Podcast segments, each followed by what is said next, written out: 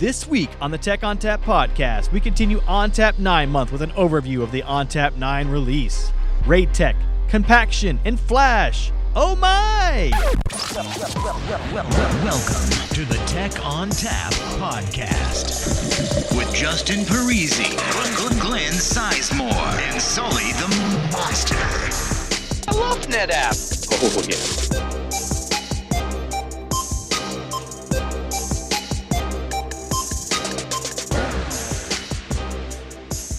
Hello and welcome to the Tech ONTAP podcast. This is ONTAP 9 month. Today we're going to talk about ONTAP 9. I'm Justin Parisi. Sitting with me is Glenn Sizemore. How you doing, Justin? Hi. How you doing? I'm doing good, man. Excellent. It's been a long time since we spoke last. It has, it has, it has. But we've got an exciting show today. Uh, we, we finally get to start to peel the covers off this this uh, this new release that we just pushed out. Like like the Shrek, Yeah, Life's an Onion, the layers. It's a lot of information we got to get through relatively quickly. So let's move it on. Let's yeah. move on. Let's get a move on. All right. Also in the studio today, Andrew Sullivan. you know, I need to do a recording of you and your your theme music dance that you had going on here because Glenn and I were both cracking up. Hey, you know that's that's how I do it. That's how I roll. Yeah, yeah. J- Justin dancing to the intro song is actually part of my favorite part of recording. You know, I'd say we should periscope the podcast, but there's so much cursing and, and other stuff Oh, that man. Justin edits out. so- Yeah. Yeah, that won't. You, that won't. Work. everybody would have a much lower opinion of us if they heard what we actually sounded like off the air. Yeah, let's not do that.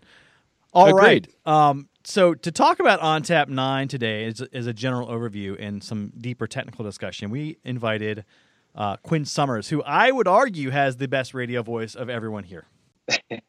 Very generous of you.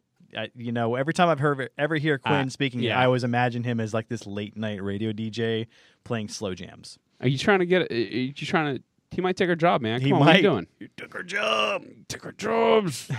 We're an NPR host. So, so Quinn, tell us a little bit about what you do. So, uh, over the last 14 years of uh, my, my stint at NetApp, um, the uh, boy, I've, I've covered a lot of materials. Um, but uh, currently, I'm a director of product management with a focus on some of our virtualization solutions, our Flash software components of ONTAP, um, our transition story, some components of our, our um, non-disruptive operations in terms of like VolMove or our data movement engines like um, single file migrate on demand, which is you know really instrumental in copy offloads for uh, hypervisors, right? So So, so it's sort of a hodgepodge of everything. Uh, So I probably should have asked, what don't you do here? Yeah, it sounds like that was an easier No. question.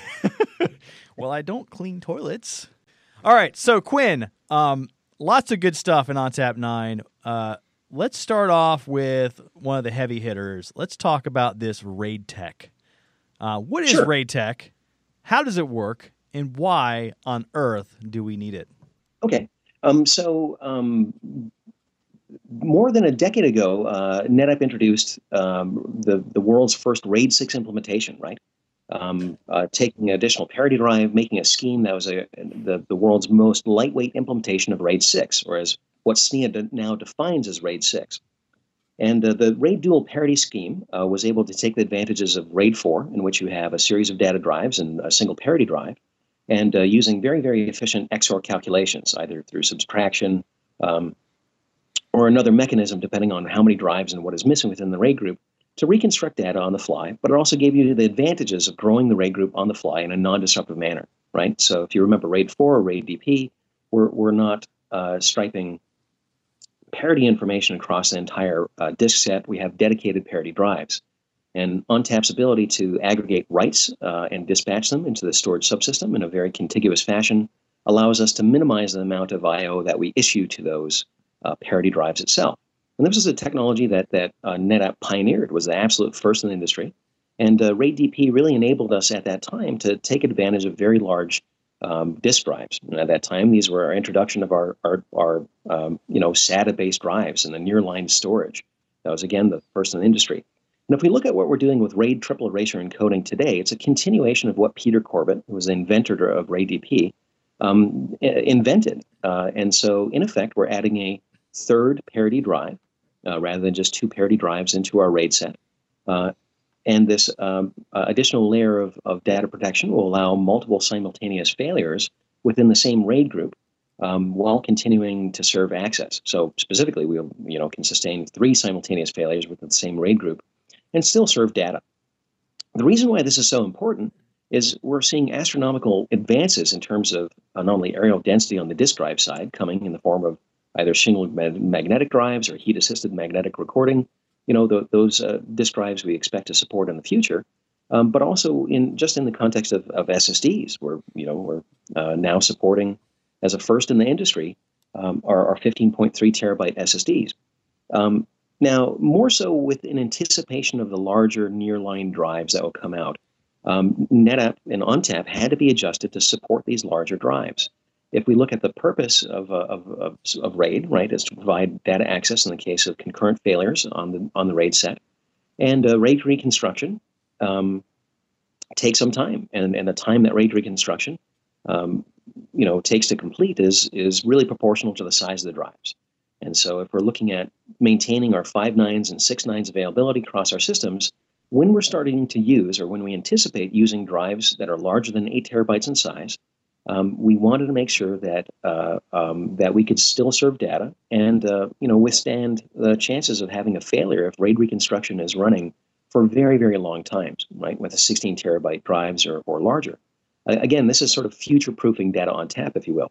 So with the ONTAP 9, any drive sizes larger than 8 terabytes will require um, uh, RAID triple erasure encoding to be utilized. Um, RAID triple erasure encoding has uh, a nominal impact on performance, just like RAID DP. It's not measurable. It's not something that we can actually, um, you know, uh, see as a performance impact, which is one of the beauties of uh, uh of NetApp's implementation and how we created, uh, you know, RAID DP to begin with. You can convert from existing RAID DP aggregates um, or RAID groups into RAID triple erasure encoding by adding a third parity drive non-disruptively. And likewise, you can downgrade, if you will, as well. Um, RAID triple erasure encoding is not required for um, uh, to utilize the 16 terabyte SSDs. You are able to use the 16 terabyte SSDs with RAID DP. Um, but again, it will be required for disk drive uh, spinning disk drives larger than um, 8 terabytes in the future. The other thing to keep in mind is that we always want to make sure that we're maintaining a parity to disk drive ratio, so we're returning the maximum usable capacity to our customers. And so, with the introduction uh, introduction of RAID triple erasure encoding, or what we're just calling RAID-TEC for short, um, our, our default parity group, uh, or sorry, default RAID group size uh, has been drastically uh, expanded. Right, so you're no longer looking at 14 or 16 uh, default RAID group sizes. You'll see now a, a 28 disk uh, RAID group set to try to make sure that the ratio between user data and parity uh, in terms of disk drive counts within the individual RAID set or RAID group um, are, are relatively constant. So Quinn, just just to be clear, right? There is so RAID RAID DP uh, does not suffer from the same write penalty that a traditional RAID five or RAID six would. Right? RAID five is a four x penalty, RAID six a six x penalty, and RAID-TEC also does not suffer from that same set of, of write penalty or performance penalty that a normal, uh, even double parity, much less triple parity type protection scheme does. that, that is absolutely correct. Um, so not only is it much more efficient from a dispatching I/O perspective, but it allows a greater amount of freedom of what to do with the, the RAID set as well.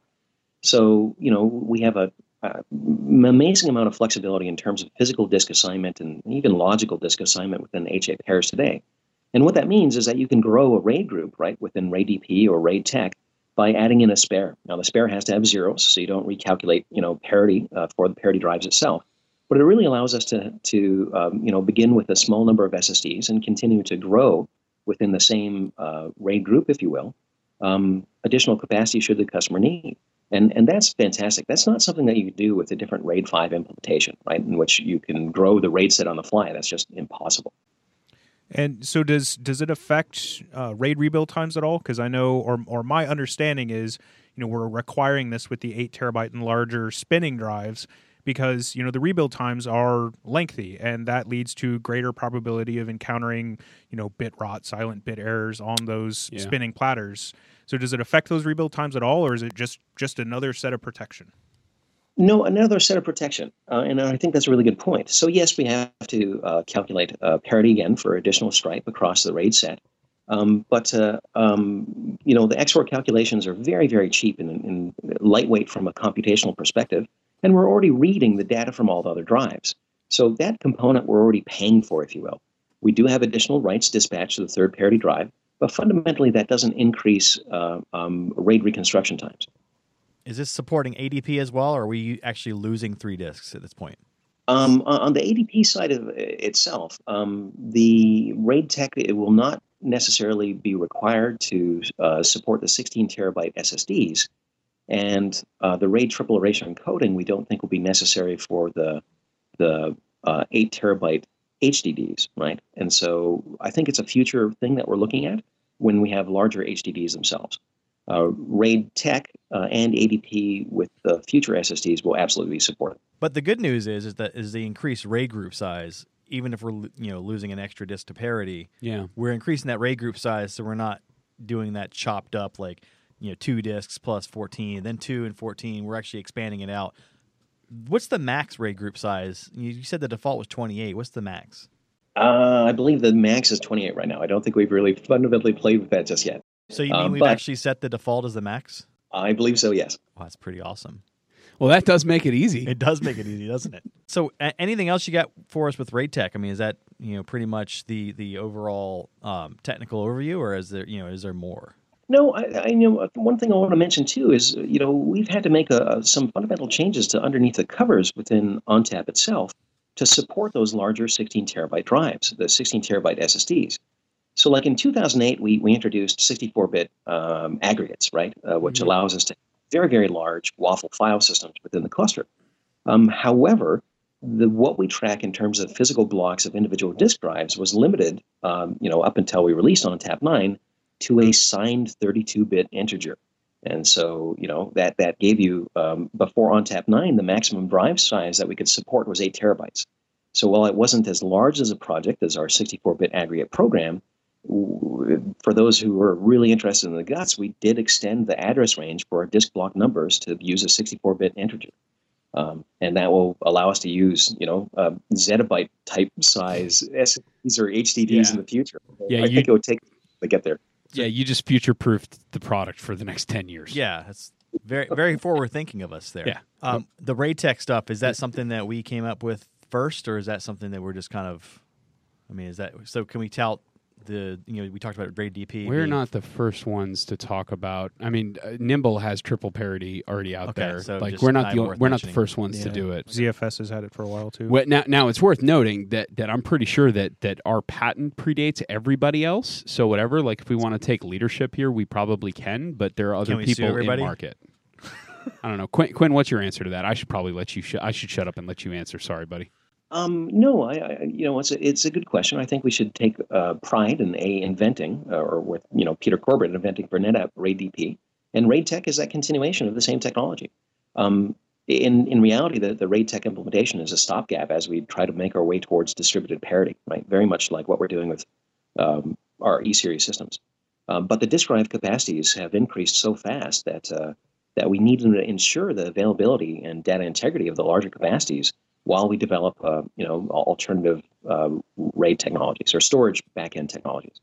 Yeah, I'm I'm super bullish on RAID-TEC. I think RAID-TEC is is is it's it's really important. Yeah, and, I and agree. It's, and Yeah, it's really absolutely. really advanced and sophisticated. And and the reason it's so important is because of these big drives. You know, we've been ta- we've been talking about it on this show for a while now. Every you know, th- this past year in the in in the all flash space has been very entertaining to watch um, because all the news and you know, it, somewhere in the middle of the year we had the whole crosspoint thing and everyone's just completely lost and excited uh, for the future. But with this this next wave of growth, efficiency I think is going to become super super super important. And what RAID-TEC does is it gives us a footprint to be able to use these this these massive media d- targets without having to compromise on that efficiency.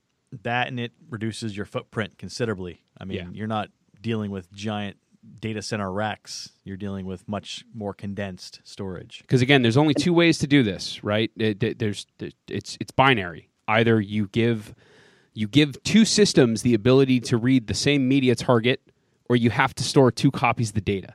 Yeah. That's it. One or the other. Right. So so RAID-TEC gives us a way to to to extend the the, the first of those. I, I also just want to add one, one other thing that I think is just really cool about our, our RAID implementations and what we're doing on the storage backend is that uh, we have a lot of predictive um, heuristics uh, within ONTAP that looks at the health of individual drives. And if we start seeing indicators that a drive that might be failing, rather than waiting for the drive to completely fail, we will start copying the data from that individual disk drive onto a healthy spare well in advance of the entire drive failing completely. And we call this a rapid RAID reconstruction. Um, you know, internally we call the project name called sick disk copy.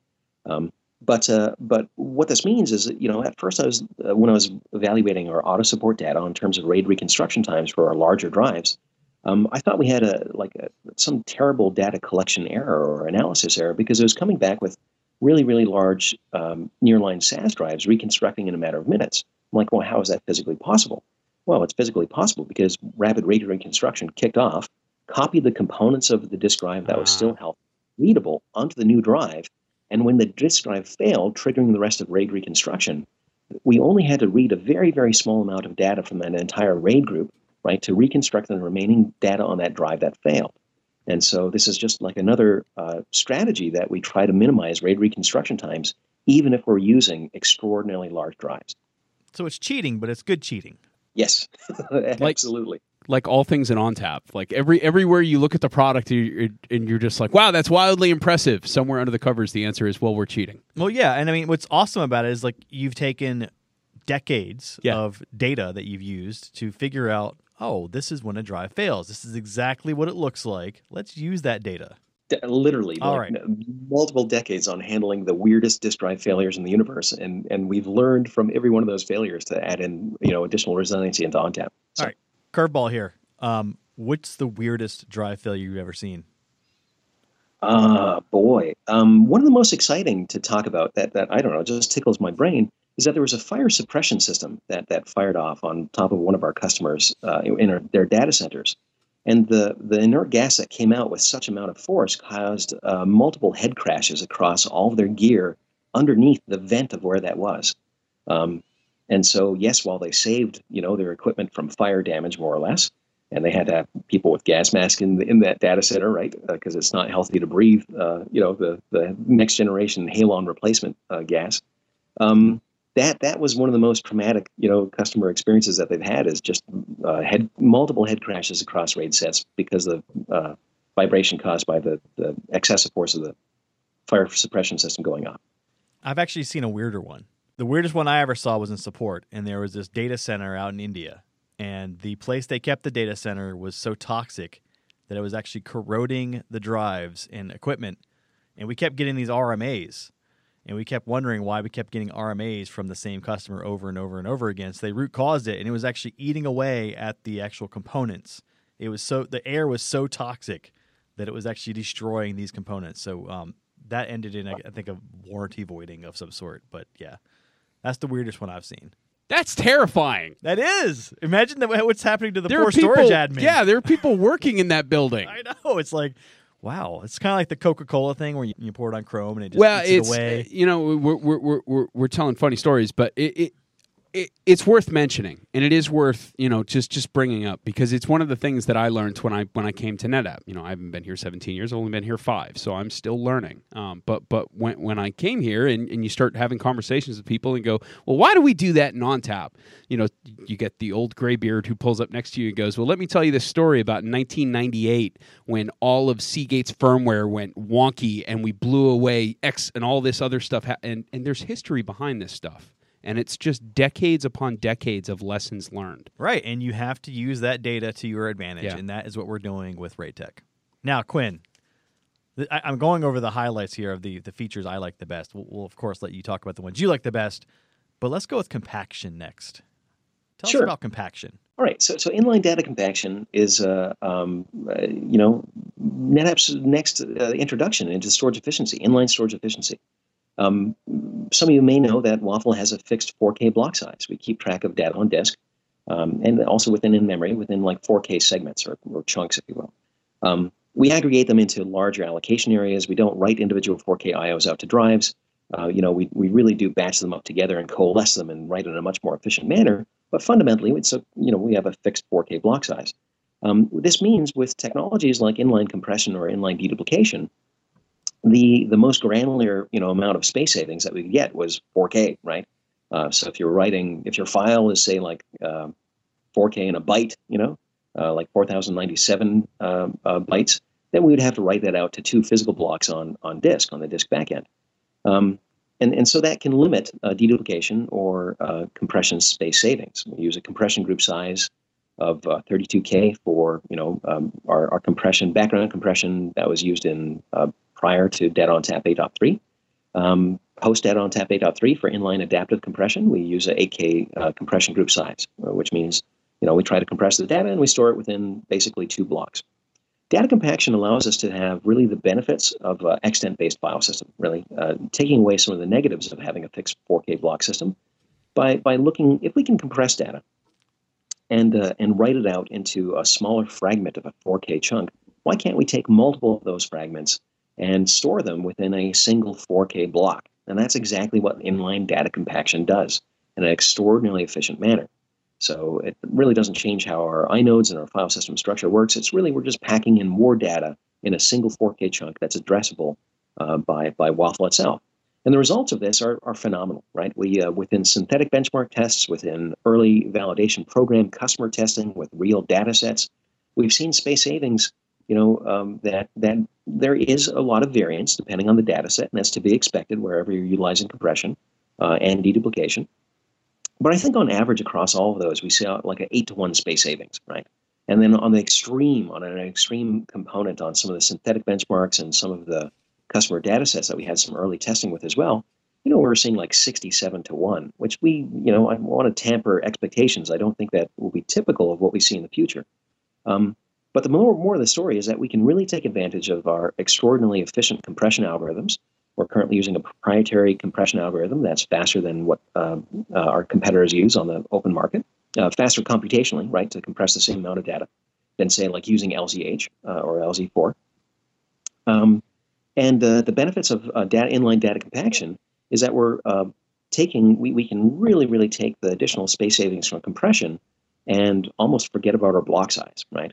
So not only we're compressing at an 8K CG group now, but within ONTAP 9, we're, we're also trying to compress multiple 4K blocks again and see if we can take those fragments and put them into a single 4K block. The, the beauty of this approach is not only, you know, on typically what we were seeing with early validation testing is doubling the amount of compression space savings our customers can get, um, but also it's it's extraordinarily lightweight to do this. Uh, the way that Data ONTAP and WAFL currently works allows us to do these manipulations in memory before we write them out to drives, uh, our disk subsystem, and and we're seeing like a one to two percent performance overhead when inline data compaction is turned on. And that's phenomenal. And this is integrated with all of our features, right? It's protocol agnostic. You can use it with Fiber Channel, you can use it with NFS or CIFS. Um, it's integrated within our data protection schemes, right? It's enabled by default within our all flash FAS for all new volumes created. So you don't have to worry about, uh, you know, is it applicable to a workload? Or is it not? And it has such a low performance overhead associated with it. We just turn it on for every single workload. Like you really don't have to worry about it. Hey Quinn, I'm curious. Where in the process is compaction? Do, do we? And, granted, this is just like super weedy, nerdy stuff, but I'm curious. Do, do do we run the compaction before we go through and do the dedupe and compression phases? No, it's actually the opposite. So what happens is uh, we we do um, deduplication first, and we search for uh, um, also uh, blocks of zeros. That happens at the same time. After that, we do inline compression, and then after both of those things have run, after we've run dedupe, after we've run compression, then we run inline data compaction. Makes so it happens So you, you, mentioned that there's a super low overhead from a performance perspective uh, when we're writing out to disk. I know. So, for example, deduplication uh, essentially is uh, all the different layers of caching and everything else inside of the inside of ONTAP are aware of deduplication. Is this the same with compaction? By and large, yes. So essentially, that means so much like deduplication, right? I'm only pulling right that block once right into cache, and which is really cool when we're talking about things like VDI. But you know, because it's also stored in cache, that means that I'm further getting you know even more yeah. extra cache. Right, yeah. I'm using air quotes here, right? Because we're we're basically storing more stuff in the same amount of space in the cache layers. Yes, and and so um, you know usually with with the space savings technology, you get into this read modify write cycle that causes more disk I/O on the back end. Um, but during our testing and the validation of the technology, we actually conversely see like a like a decrease in the amount of writes that we're issuing on the back end, and that's exactly for the purpose that you're talking about. If the memory, uh, if not only do we get to leverage our system memory to a greater extent because we're representing physical uh, we're representing logical data requiring less physical space, um, but also we're cutting down on the amount of disk I/O on the back end, which really enables us to use TLC-based technology, which is foundational to the 16 terabyte SSDs. Um, so yes, it's it's extraordinarily efficient. Should there be contention in the system? Should for some reason you know, we've hit CPU saturation, we're having bandwidth issues, either issuing I/O to drives. There's something that, that we see, you know, is, is saturating from a resource perspective, then we will back off data compaction. Uh, because our primary goal within the all-flash FAS systems is really to, uh, you know, deliver sub-microsecond response times, right, for, for uh, reads and writes. And so we, we really take a balanced approach. Should there be, even at it's only 1% to 2% overhead, should that be enough, where we think we would uh, have drastic increases within latencies for processing I/O, compaction will back off, uh, just like inline deduplication. And to be to be clear, that that one, two, three percent overhead is that CPU overhead? Is that latency overhead? Is that additional memory consumption? CPU, and uh, um, there'll be multiple TRs, uh, technical reports across different workloads, whether it's a VDI or OLTP like workloads, um, where we'll see, you know, uh, we're really proud to, to announce uh, sub millisecond response times for hundreds of thousands of IOs. And that's with data compaction. And that's with a mixture of reads and writes as well. And so um, it is as about as a lightweight, innovative storage efficiency technology as we could possibly imagine. I'm hearing really good things about Oracle on this. I mean, I'm seeing, you know, some numbers on the internal side that I'm like, oh, that's going to be nice in a technical report. That's going to be a real good story to tell. All right. So speaking of databases, um, sometimes when we are setting up a cluster, it's hard to know what the best practices are, um, the best way to set up your cluster, and even when we know the best ways, it's a little hard to get that down pat where it's an automation process. With that said, we've added some things in ONTAP 9 that might help with that. What sort of things did we add, Quinn? Absolutely. Um, specifically in the context of uh, all flash FAS, um, customers have the ability to order our products um, in a NAS optimized or a SAN optimized configuration. And that does a number of things. Uh, one, it gives a pre configured cluster uh, shipped from NetApp manufacturing. This means uh, that a default storage virtual machine is created, logical disk assignment is uh, uh, assigned across the two controllers within the HA pair. Um, the RAID layout in terms of the drives per RAID group and what that looks like uh, is really optimized to provide the, the, the, maximum throughput to the system and is set to according to our best practices. And then depending on whether you're setting NAS or SAN, um, it also uh, creates the appropriate logical interfaces on the on the cluster as well. It uh, pre-assigns some IP addresses to our cluster management LIF, uh, and also creates uh, roles, administrative roles within the cluster, right? A cluster admin role, and uh, assigns it a password as well. And the objective of this is to allow the installation of the cluster uh, to, to proceed as fast as possible according to NetApp's best practices. Um, this is available in the all-flash FAS system. When you order it in this area uh, or in this fashion and it's deployed, then um, the default SVM name triggers System Manager to provide different workflows. And on the application side of things, as you were mentioning before, we support multiple, multiple different applications. So these are templates within System Manager that the cluster admin or the, the vServer admin uh, can choose that will provision storage according to NetApp's and the application's best practices, right? And it will ask, uh, like in the context of VMware, uh, how many data stores are you going to create? You know, uh, what the size of them would you like to be? And the wizard would go off and create the necessary volumes, create the necessary exports, and get that uh, volumes ready to be consumed by the ESX uh, host. And so these wizards are really meant to a, deploy um, provision storage for applications according to best practices without requiring customers to know what those best practices are, which I think is excellent. The think, second component.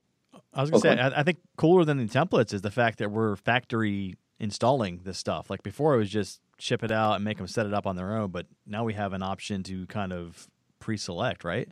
Yes, and and all the pre-selections, all the sort of pre-configurations are um, you know, is highly recommended to use like 95% of those in a production environment. So it's not just for like demo deployments. This is really the optimal way to set up our clusters.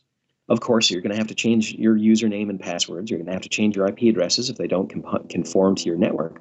But beyond those minimal changes, the cluster is ready to go, right? Um, the uh, the other thing that I want to highlight too, and this is uh, more enhancements within ONTAP 9, is that um, we're also including a local software repository. So within the default SVM, you'll find a flexible volume junction into the root of the, uh, the SVM uh, or off of the root of the SVM that says NetApp software. And when you're uh, selecting, uh, um, you know, the VMware Solution radio button within the quote tool, either from a partner or from our, our uh, you know, a sales rep or sales support rep, this will preload that that volume with all of the NetApp software necessary to deploy a complete VMware NetApp solution. So this is our virtual storage console binaries and installations. These are uh, OnCommand Unified Manager. This is our VASA provider if you'd like to use uh, vVols in the VMware NetApp solution.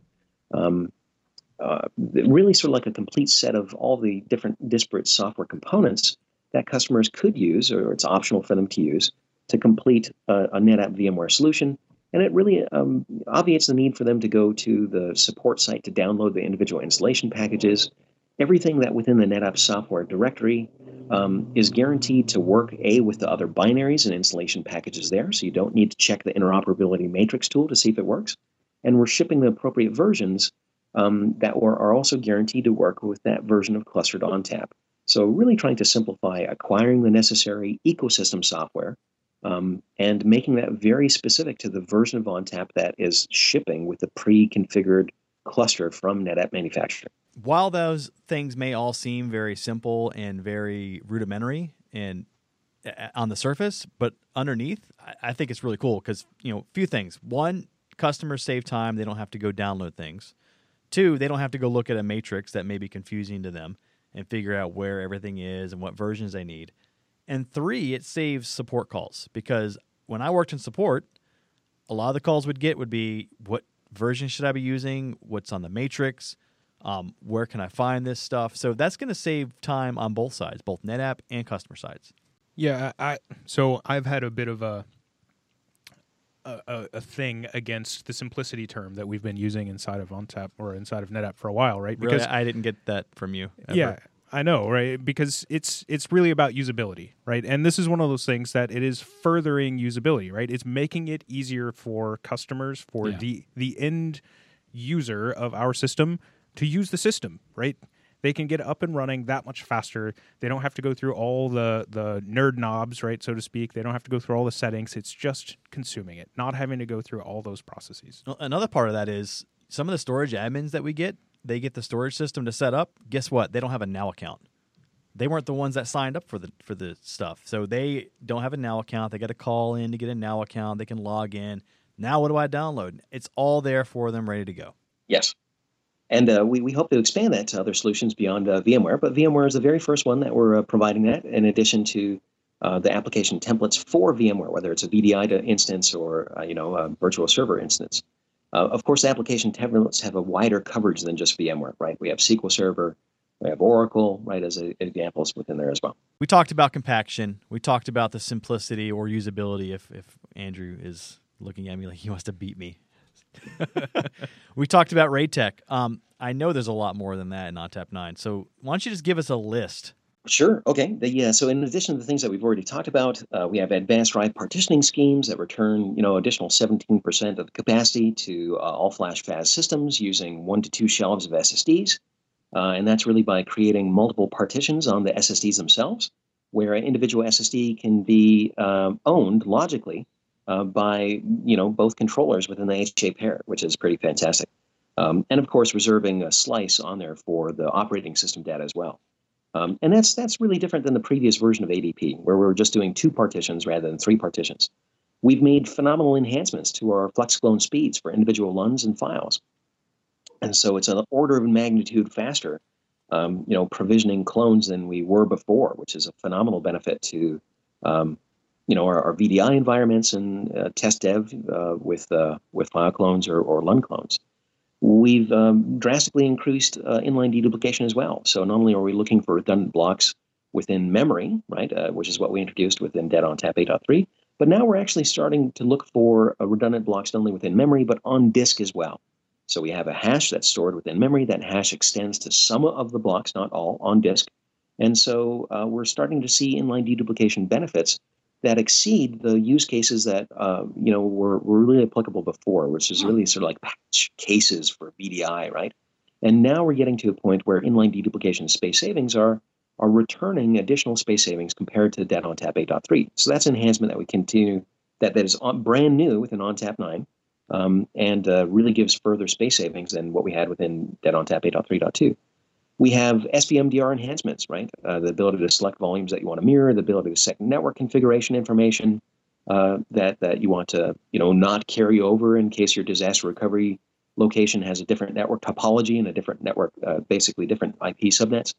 Um, we have, oh, I'm sorry, a headroom um, performance calculation, right? Um, so within System Manager, now we're telling uh, with visualizations what are the busiest aggregates, what are the busiest LIFs, uh, are they running out of bandwidth, and more importantly, on a node basis uh, and an aggregate basis, uh, how much more workload could you put on there and still maintain a very low latency? And uh, over time, we'll incorporate that. Not only, uh, you know, will we have headroom calculations being shown within OnCommand Performance Manager, but we really hope to integrate that the, the set of heuristics that provide customers, if I'm going to provision a new workload with a new latency target and a throughput, where on the cluster should I do that? And so uh, we have a lot of IP and patents filed around what that heuristics look like in live time on where to determine performance going into the system itself. Um, I think we'll have enhancements, or we do have enhancements in the system manager in terms of visualization of what's going on in the system. And from a CLI side, you also provide uh, you know top files and top clients. So uh, you'll be able to see which IP addresses um, uh, are consuming the most amount of resources within the cluster, and which files uh, within the SVM are actually responsible for issuing or, or serving, if you will, the most amount of I/O.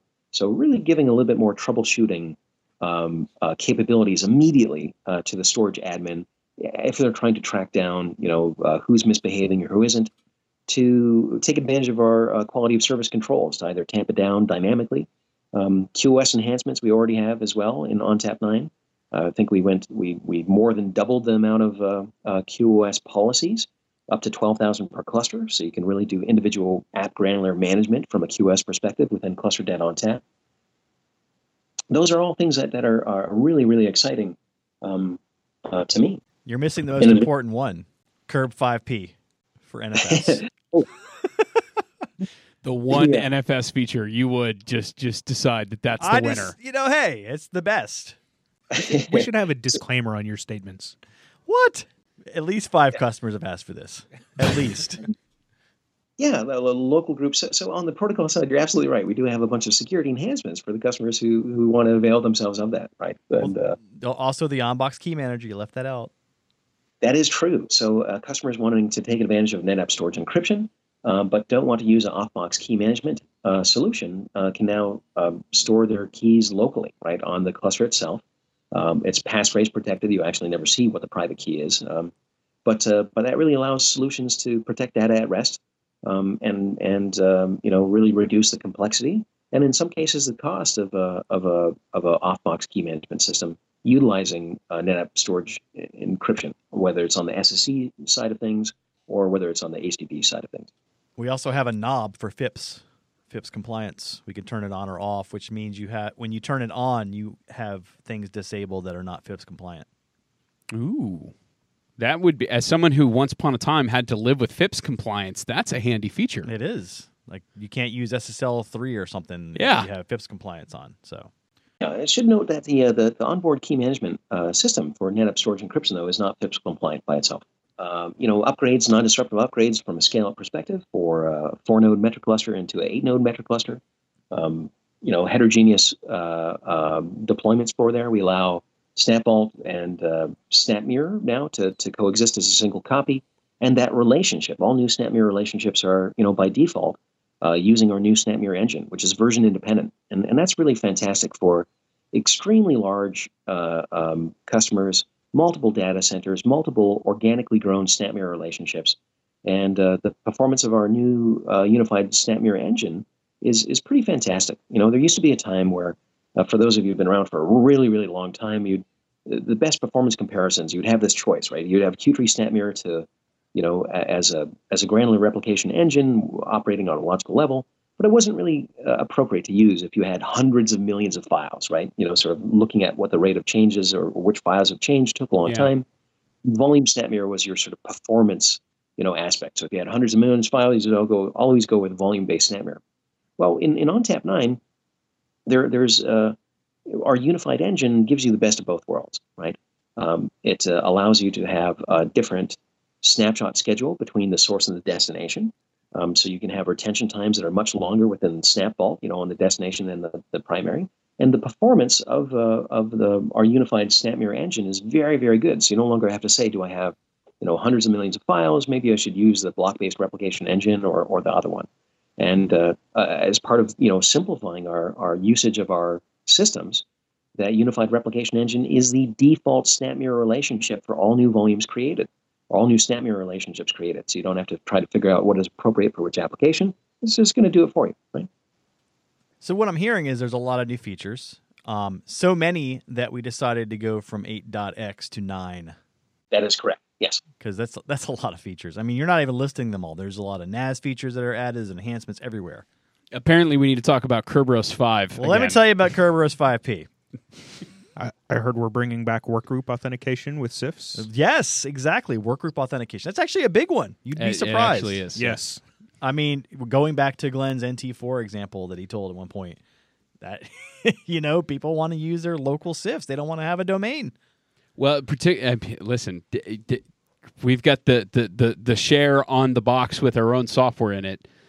Th- that's the, at least in my experience, that's the number one use case. You just random, you know, you're in the data center and all of a sudden you're like, man, we need a file share, or man, we need an NFS mount. It's the only way we can connect these two systems, Yeah. and I don't want to mess with a LUN. And then next thing you know, you're you're down this this this path of well we need an authentication mechanism oh crap i don't have a domain in this this environment how are we going to do that so having the ability to just kick it on real quick create a user account connect get work done and then turn it back off that's awesome Yeah, a lot of Yep. good stuff out there. It'll be in the release notes. Um, Quinn, you had something else? Yeah. So so like um, um, we also allow uh, volume rehost capabilities to yes you know logical reassignment of a volume from one NSVM to the next. quinn so, I, have a, and this I, I am super bullish on that i have a question for you though sir does that work Sure. with a flex clone yes, it does absolutely. Uh, so that's one. Ah! of the i'm that so want is happy make- Yeah, this is what Uh, people people have been asking for this for a long time. be- The ability to rehost a volume from one Well- SVM to another. Yeah, and that's huge, Justin, because that like we've talked about it a hundred times here, and and again, here I go kicking the dead horse again. But like when if you want to find a customer that that is getting the absolute most out of their their storage, what we find is a customer that that is integrated enterprise storage management features into their CI/CD process, right? Specifically, like capabilities like snapshots and clones. Uh, especially clones, being able to take uh, full 100% copies of the data and then represent that for development and or test use cases is just so powerful. It's it's not even funny. But the things that we've had to do architecturally to make that happen because of the the inability to just take a volume that's attached to SVM1 and say, "Hey, you're on SVM2 now. Present that data out." Uh, it, it's made it kind of complicated. We've it's been a lot of automating SnapMirror the past year and a half. So with Rehost, all of those processes just get so much simpler. And what's funny about rehost is the actual underlying mechanisms that you need to do that are really not that hard. Yeah. I mean, you could do it manually if you knew which knobs to turn, but basically it's just changing the underlying UUIDs of the specific tables you need to change to reassign a volume from one SVM to another. And what they've done is they've created a command that does this all for you so you don't screw anything up. It's it, it's all we needed them to do though. It's all we needed. Yeah. But hey, we got it now ONTAP 9. Simply anywhere ONTAP 9. Yeah, simply anywhere. Simply anywhere. It's simply anywhere ONTAP 9. It is. And actually, what the you know we joke, but the only anywhere piece is referring to the ability to do it Yep. on prem or in the cloud or with ONTAP Select, which Quinn actually did not mention, but we'll actually have a show later in the month on that. Speaking of shows, the rest of the month will be dedicated to ONTAP 9 features. Coming up next week, we'll be doing data protection. We'll also be doing ONTAP Select. We'll be doing OnCommand System Manager and OPM. Um, we'll be doing Flex Groups. We'll be doing performance with Flash. A lot of good stuff coming up this week. Make sure you check it out. So, Quinn Summers, where can we get in contact with you? Do you have a Twitter or any sort of social media presence, or just hit you by email? Email is actually the best way to get a hold of me. It's just quinn at netapp.com. And, um, you know, I welcome all questions. All right, excellent. Thanks a lot again, Quinn, for coming in and talking to us about all the goodness that is ONTAP 9. You're welcome. Uh, thank you very much for having me. And now for some breaking news. On top of what we just talked about, so ONTAP nine is really Yeah. awesome and exciting. We as also- if as if ONTAP nine wasn't enough for us to worry about this right, week. Right. We're also going to tell you about an exciting new thing coming from SolidFire. So they've been kind of hinting at this thing for a while. It's a June 2nd announcement at Analyst Day. Basically, what SolidFire is doing is changing the way we sell storage as a whole and Yeah. the storage industry as a whole. Um, we actually got a chance to talk to Val Bercovici, who is the CTO of SolidFire, out at the NetApp uh, A Team ETL. We did a show on that a few weeks ago. Uh, we were able to talk to him about this announcement ahead of time, so we've been we've been sitting on this for a few weeks now. We can't tell anyone because it's you know embargoed. However, you can listen to the interview now and hear all about it here. All right, Tech ONTAP podcast crew here. Me and Andrew Sullivan are sitting here with the one, the only CloudZar still? No, not CloudZar. We talked about that already. Val Bercovici, the SolidFire CTO. Uh, Val, there's something going on soon. What's going on? I, I've heard about the next thing and that'll change storage.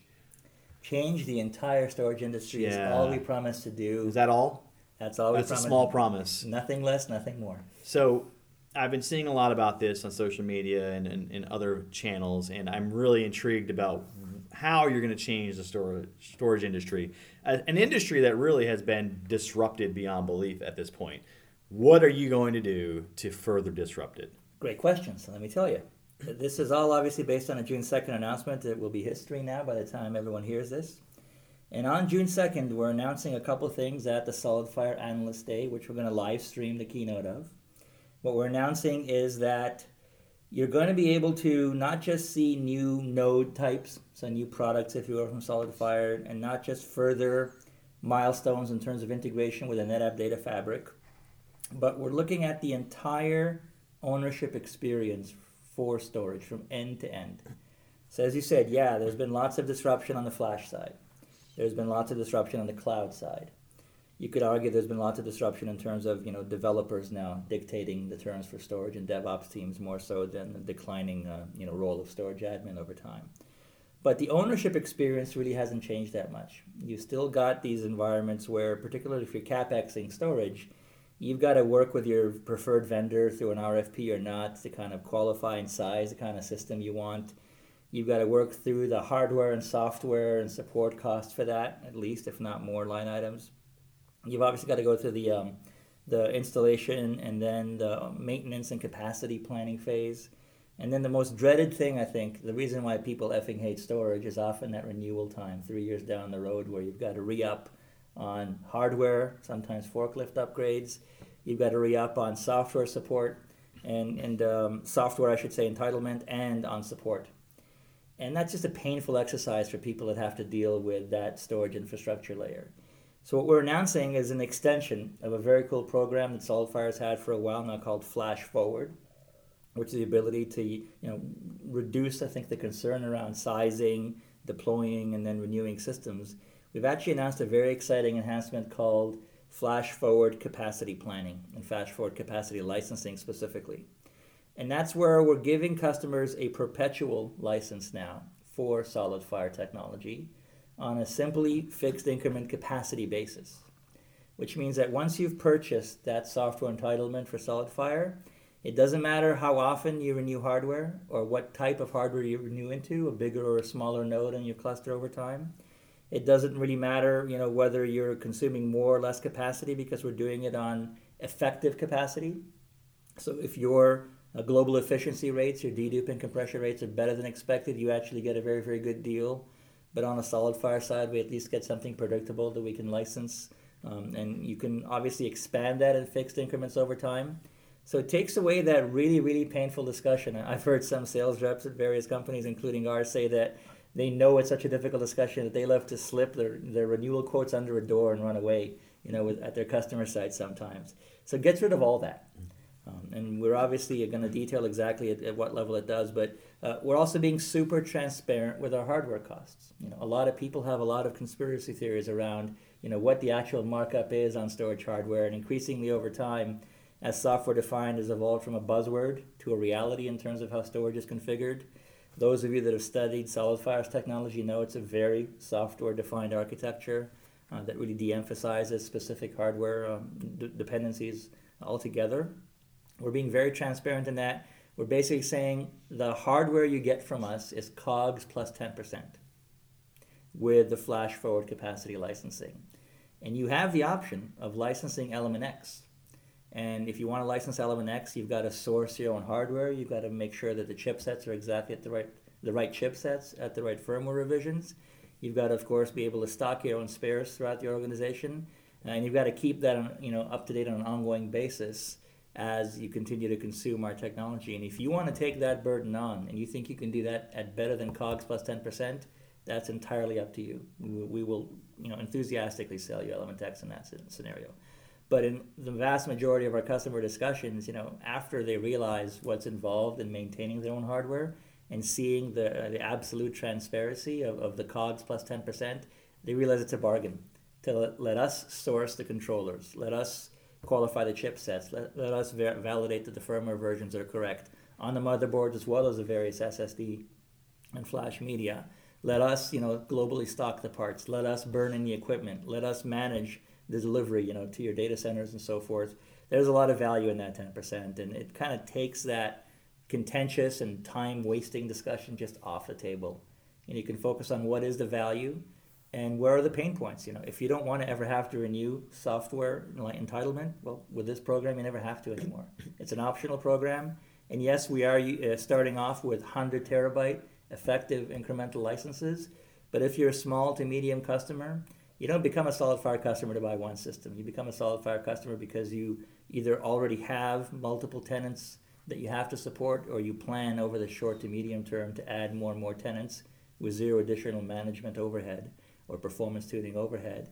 And in that case, these 100 terabyte effective chunks make a lot of sense based on the analytics we've done with our existing and projected install base.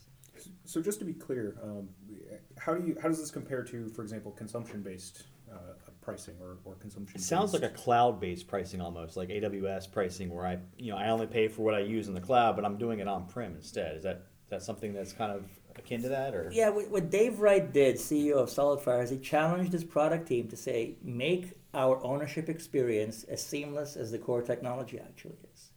And one of the things I always reinforce to new people to SolidFire, whether they're just prospective customers or or, uh, or people that don't use SolidFire haven't touched it, is that it really is AWS like storage, an AWS like storage experience in a box. Uh, it, it, it isn't, you know, I like to catch people's attention by saying it's not a flash array and it really isn't. It's a storage services system solution. Cloud in a box. Cloud in a box, exactly. And and for a cloud in a box, you have to have a lot of automation built in towards the sizing of the system, the setup of the system, the ongoing maintenance of the system, and the capacity planning of the system. And all of those functions are built in and automatic, you know, on SolidFire clusters. And it's truly elastic. Cloud in a box doesn't just mean scale up, and it doesn't just mean scale up non-disruptively. It means scale down non-disruptively as well, and turn off if you don't need it.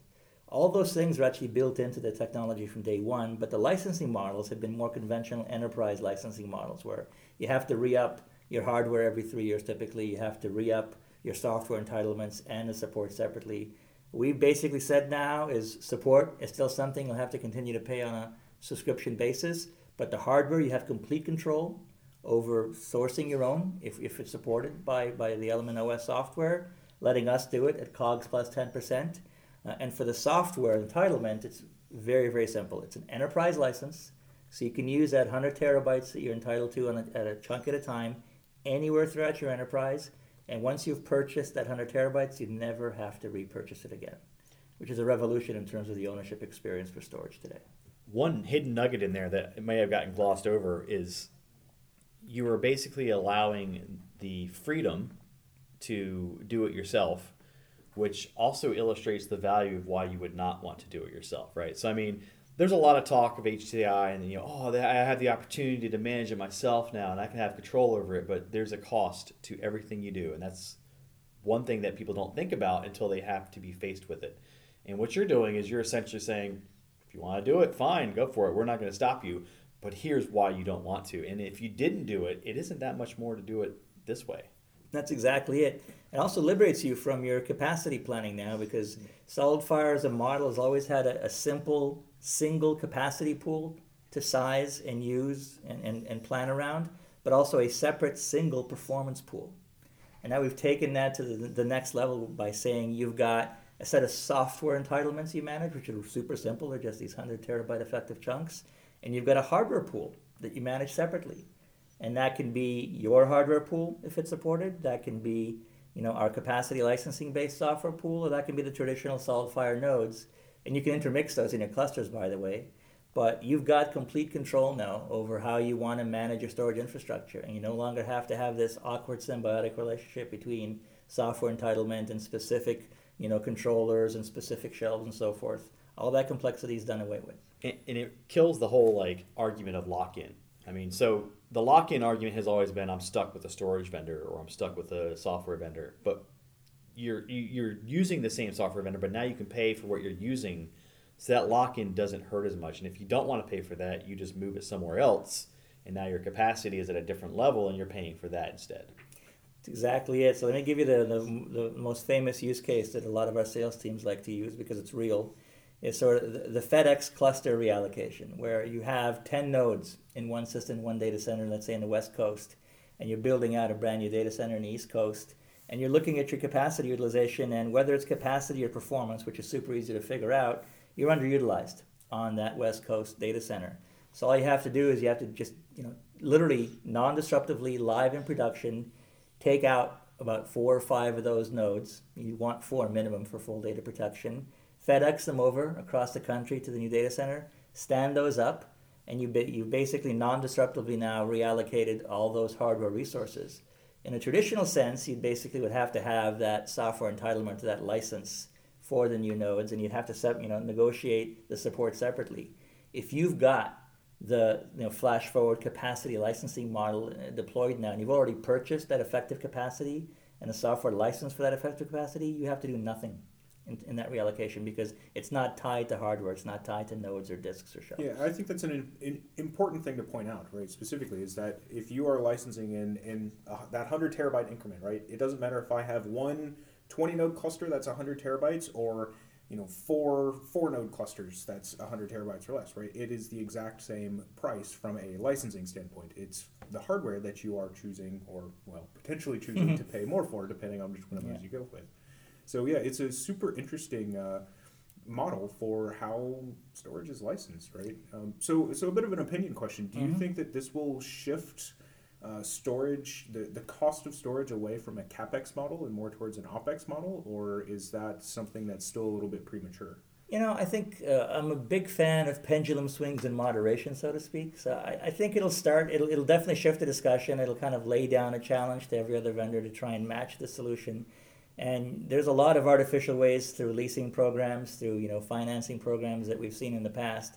But it'll challenge vendors, you know, solutions to see if the technology at its core operates in that agile and infrastructure manner for storage. And clearly, it's going to challenge the licensing models of existing storage vendors. But I predict, you know, overwhelming endorsement from customers because it really is customer inspired. They were asking us to make their ownership experience simpler. I believe all the savvy analysts, you know, will figure out that yeah, this is what customers want. So it's uh, the next evolution of software-defined storage is an actual software-based licensing model for production. You know, high-performance storage, particularly in a multi-tenant tenant context. Uh, it's, and I'm really looking forward to what the actual, to your point, Andrew, business users. When a business, you know, consumes 100 terabytes of storage, they don't think of it at any lower level than that.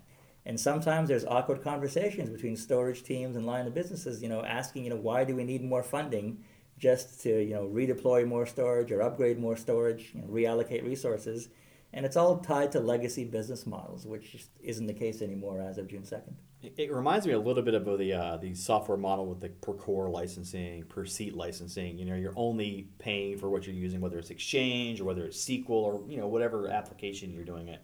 So it's actually an application inspired licensing model. It sounds like, and, and that's where everything's going, right? With DevOps movement and er, you know, OpenStack and everything else in the industry that's disrupting it. So we talked about changing the storage industry, and Andrew touched on it a little bit. You know, if it's driving that pricing model from from capex to opex, or is it the other way around? No, yeah, from capex to yeah. opex. So is that is that the impetus for saying that you're changing the, the storage industry? Is that where that inspiration for that? Yeah, I think you know we're all saying the same thing. We can call it the shift from capex to opex. We can call it the major influence of cloud and, and cloud-like consumption models. It's fundamentally addressing that. It's just customers and particularly service providers cannot afford to be in business by pre-buying a lot of infrastructure that's the most rapidly declining asset in the business ahead of time, and then you know figuring it out after. You know, make it up and make losses up in volume, right? So uh, th- that just is good business. Fundamentally, isn't good business. So this is a fantastic, you know, licensing model, ownership model for true service providers that have to operate at a profit as a business. But most digital enterprises, digitally transforming enterprises, most very evolved IT teams that have gotten way beyond virtualization and, and are in the maturing automation, offering true services and service consumption to their internal users, clearly they need the same thing. And they, they don't have the luxuries in this day and age of over allocating and you know budgeting more than they need. They'd love to be able to just capex even what they're using and then capex some more later on, but you know not necessarily have these giant chunks of spend over time because no one has those budgets anymore. It's funny you say that because I've been advocating for years of you're paying for 100% of that gear. If you're only using 10%, percent it's suddenly a really expensive 10%. So you want to drive that utilization up. And it's a perfect example of not everybody can legitimately do that, right? Yeah. So it's it's uh, definitely a, a cost effective way of changing that license. And isn't it ironic, you know, not, to be another Alanis Morissette song here, but by the time you actually get close to that maximum utilization, so you think from an investment perspective, wow, got my ROI, I'm really proud. That's panic stations, right? Because now your your infrastructure, from either a capacity or performance perspective, is tapped out. Yeah. And you you you sometimes have to operate under crisis conditions, mm-hmm. which is not exactly leverage with a vendor to, to basically expand that storage infrastructure. And you can you can avoid crises with this model Yeah. you know, with the technology in this model now, you can literally run a, a, a, a much less stressful business. And and I was gonna I was gonna touch on that actually because as a you know former admin and you know sysadmin, storage admin, whatever, Help desk guy. help desk guy, et cetera, et cetera, whatever I'm doing now, something something. I love Banta's title, right? Storage janitor. We should all storage janitor, right? say. So I mean, you you allocate storage, and you say Exchange is a good example. I'll use that one again. So you know, of course, we're all moving to Office 365 model, but mailbox sizes. Trying to put a quota on a mailbox size and telling people you can only have two gigs of mail, people freak out, right? So then it becomes this battle between you know management and the storage admin or the you know the Exchange admin. I can't do quotas, so I have to just give you as much as you want. If I'm doing that again to the leverage of the storage vendor, I'm going to have to keep buying storage because I, I am using it now. Uh, you know, it's, it's going to get used, and that's you're seeing that across the board in, in pretty much any capacity driven standpoint. You know, just it's just how it works, and that's human nature. So you know, more you know, if I've got it, I'm going to use it. So yeah, the, I mean, the bigger picture, the refreshing sort of discovery for me working with Dave Wright and his team is just how customer centric they are, and just how directly they respond to these customer needs. So, you know, there's there's no dancing around difficult topics. It's either you know a yes or a no in most of the conversations, and, and you know typically a justified yes or a no either way. But where there's power to actually dramatically change that customer experience, as we're doing with flash forward capacity licensing, we're just going ahead and doing it and we're doing it recognizing that you know there's different booking systems for NetApp and, and for the SolidFire side of the business still today. We're do, recognizing that there's different revenue recognition and all sorts of ramifications. Uh, and so there's all sorts of mature organizational antibodies and barriers towards doing something like this. But we're still just, you know, one of the reasons why George Kurian and Dave Hitz are such enthusiastic supporters of the acquisition is because it is letting us learn from the SolidFire side, you know, what is a very modern, agile, customer-centric business in the storage and data management industry, and applying that, not standing in the way, applying that, and over time, I already think we're seeing the beginning of influence on the ONTAP on the ONTAP nine announcements in terms of the simplification of the portfolio, the simplification of AFF consumption models, and so forth. And we're going to continue to see that best of both worlds, where there's a lot of maturity that we've gone through as an engineering organization on the ONTAP side that the SolidFire guys are looking forward to learning about and there's just a lot of, of refreshing, you know, modern customer experiences on the SolidFire side that, you know, the ONTAP, StorageGRID, and AltaVault, and so forth sales teams are learning about. So that's a really interesting topic, Val, because you're you're one of the few people uh, here at, at the, the new NetApp, so to speak, right? The the portfolio wide who's seen both sides. Um, what what are your you know sort of perceptions? What are the things that you're seeing are being adopted from SolidFire into ONTAP into the rest of the portfolio, and the inverse? I think uh, you know liaison or ambassador between the you know sort of the, the different departments in the company is definitely part of the job title, part of the role. Uh, so the early examples I'm seeing are, are things that my team is primarily responsible for now, which is how do we scale an NDA process, right? So on the SolidFire side, it's been very informal. It's been kind of naturally restricted by the product managers to make sure they don't have the Osborne effect going on and so forth. And uh, you know, there's a lot of things that the NDA process at NetApp, you know, maturing over the years have, have taught me in terms of how to scale that in a, in a measured and, and responsible but also productive way. So I'm able to apply what I've learned from the NetApp side of the house and scale out an NDA process to more of the SolidFire field. And ultimately, the what we're doing in our very first joint NDA call coming up in June as well, actually, is, is the same thing. It's now going to be an integrated, unified NDA process. So that's just one example, you know, from NetApp to SolidFire. I think uh, things like the ONTAP 9 headroom feature are just a, a, tangible example of taking some of that utter simplicity of, of ownership and capacity planning on a SolidFire side and transferring it, which is a non-trivial process, obviously, to a, much more feature-rich ONTAP environment, yet still being able to yield useful capacity planning information for a lot more storage services enabled on, on ONTAP side. So there's that's just the beginning, sort of just you know the, the tip of the iceberg in terms of what's possible on both sides. There's still a lot of familiarization and education on both sides required as to what each really does.